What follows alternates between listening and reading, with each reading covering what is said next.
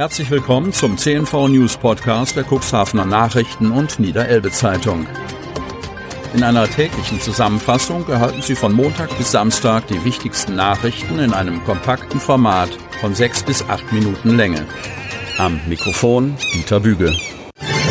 Freitag, 5. August 2022. Statement der Fleischerei Seidel auf Facebook. Gerüchte waren Auslöser. Altenwalde.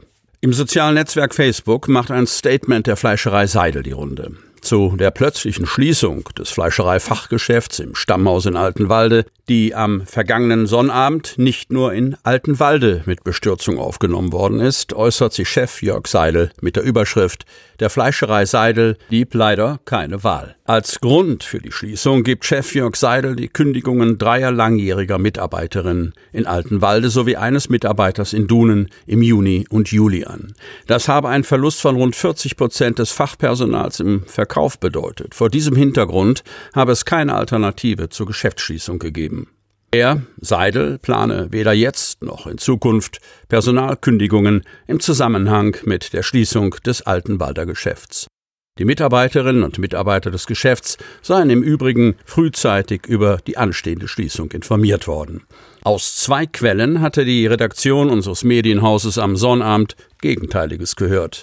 Als übergeordnete Ursachen für den Strukturwandel im Fleischerhandwerk führt Jörg Seidel, einst einmal jüngster Fleischermeister Cuxhavens, den Fachkräftemangel und den fehlenden Nachwuchs an, der dafür sorge, dass es vielerorts schon lange überhaupt keine Metzgereien mehr gäbe. Der Familienbetrieb in Altenwalde, der im Herbst 2021 noch über 50 Mitarbeiterinnen und Mitarbeiter beschäftigt habe, unter in Cuxhaven kursierenden Gerüchten über einen Verkauf oder eine anstehende Pleite gelitten, so Seidel, und erklärt damit die an ein Brecht-Zitat angelehnte Aufschrift: Den Haien entrann ich, die Tiger erlegte ich, aufgefressen wurde ich von den maliziösen und intriganten Wanzen, auf einem Plakat an der Eingangstür in Altenwalde. Diese Gerüchte hätten Verunsicherung unter den Beschäftigten ausgelöst, die auch durch interne Gespräche nicht habe ausgeräumt werden können. Jörg Seidel, dem unsere Redaktion mehrfach Gespräche angeboten hat, hält in dem Facebook-Beitrag eigenen Angaben nach die eingetretene Situation für, ich zitiere, höchst bedauerlich, zumal gemeinsam gerade noch die Corona-Pandemie überstanden worden sei. In der Facebook-Gruppe Altenwalde fiel das Echo gemischt aus. Während einige die Entscheidung pro Dunen und kontra Altenwalde bedauerten und nach Ursachen für die hohe Kündigungsrate fragten, appellierten andere, nicht noch weiter draufzutreten, oder stellten lakonisch fest: Zu ist zu, was gibt es da immer zu diskutieren? Rauch quillt in Hechthausen aus einem Keller. Zu einem Kellerbrand in Hechthausen sind 60 Einsatzkräfte der Feuerwehr ausgerückt. Rauch quoll aus dem Gebäude. Am Mittwochabend gegen 23 Uhr alarmierte ein Anwohner die Feuerwehr, um eine starke Rauchentwicklung in der Hauptstraße zu melden. 60 Einsatzkräfte der Feuerwehr in Hechthausen, Klint und Basbeck rückten mit Gemeindebrandmeister Björn Müller, einem Rettungswagen und einem Notarzt der DRK-Rettungswache Hemmoor und der Polizei Hemmoor aus. Als die ersten Retter am Einsatzort ankamen, sahen sie eine starke Rauchentwicklung im Bereich des Kellers. Einsatzleiter Fabian Knob ließ sofort die B73 vollsperren und Atemschutzgeräteträger ausrüsten. Währenddessen wurden Schlauchleitungen von einem Hydranten verlegt und ein Schnellangriff aus einem wasserführenden Fahrzeug bereitgestellt. Allerdings wurde kein offenes Feuer mehr entdeckt, sondern nur eine starke Verqualmung im Bereich der Heizung. Mit einem Überdruckbelüfter wurde der Keller rauchfrei geblasen. Die Einsatzkräfte gehen davon aus, dass es in der Heizungsanlage aus bisher ungeklärten Gründen zu einer Verpuffung kam. Wurster Nordseeküste. Land übergibt benötigtes Geld. Kreis Cuxhaven. Es geht nicht um Luxus, das stellt Michael Göbel, erster Gemeinderat der Wurster Nordseeküste, direkt klar. Unser Feuerwehrgerätehaus ist schlicht zu klein für die neu gekauften Fahrzeuge, die deutlich größer sind als die alten, so Göbel. Mehr Platz werde allein schon aus Sicherheitsgründen benötigt. Damit nicht aus Versehen jemand zwischen Tür und Wand eingeklemmt wird, erklärte Gemeinderat am Donnerstag im Kreishaus, während der gemeinsam mit Nicole Friedhoff, SPD, Bürgermeisterin in Wanne auf die Ankunft des niedersächsischen Innenministers Boris Pistorius, SPD, wartet, der für die beiden Gemeinden und den Landkreis Cuxhaven eine dicke Stange Geld im Gepäck hat. Insgesamt 4,5 Millionen Euro bekommt der Landkreis aus den sogenannten Bedarfszuweisungen für finanzschwache Kommunen aus der Landeskasse zugewiesen.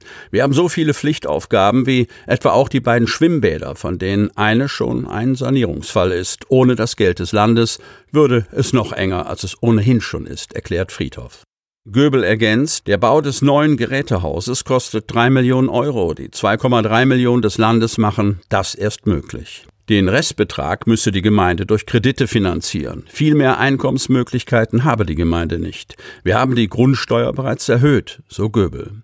Und gibt dem Minister gleich mit auf den Weg, wir brauchen noch 3 weitere Feuerwehrgerätehäuser. Auch Friedhoff weist auf Mehrbedarf hin. Sie wissen ja, wo Sie mich finden, scherzte der Minister zurück und erklärte, es ist unsere Aufgabe als Politiker dafür zu sorgen, dass die Grundausstattung der Gemeinden so ist, dass sie im Ernstfall einsatzbereit sind. Um die Bevölkerung im Notfall rechtzeitig alarmieren zu können, bekommt der Landkreis Cuxhaven einen Zuschuss von 530.000 Euro, um die 225 bisher analogen Sirenen auf digitale Steuerungsempfänger umzustellen. Gesamtkosten der Maßnahme, die sowohl die Alarmierung der Feuerwehr als auch die der Bevölkerung im Katastrophenfall sicherstellen soll, 685.000 Euro.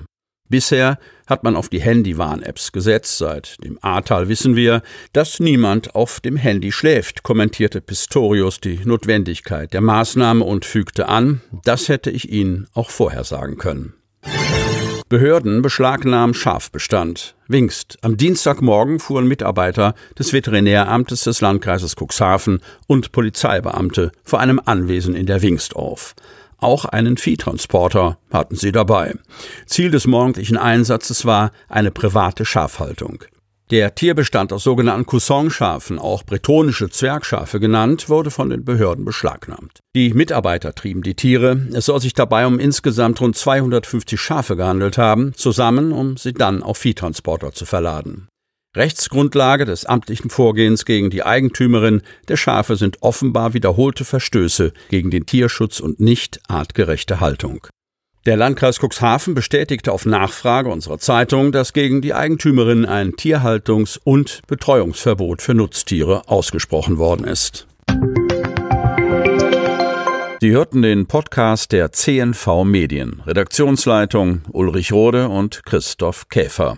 Produktion WinMarketing, Agentur für Text- und Audioproduktion.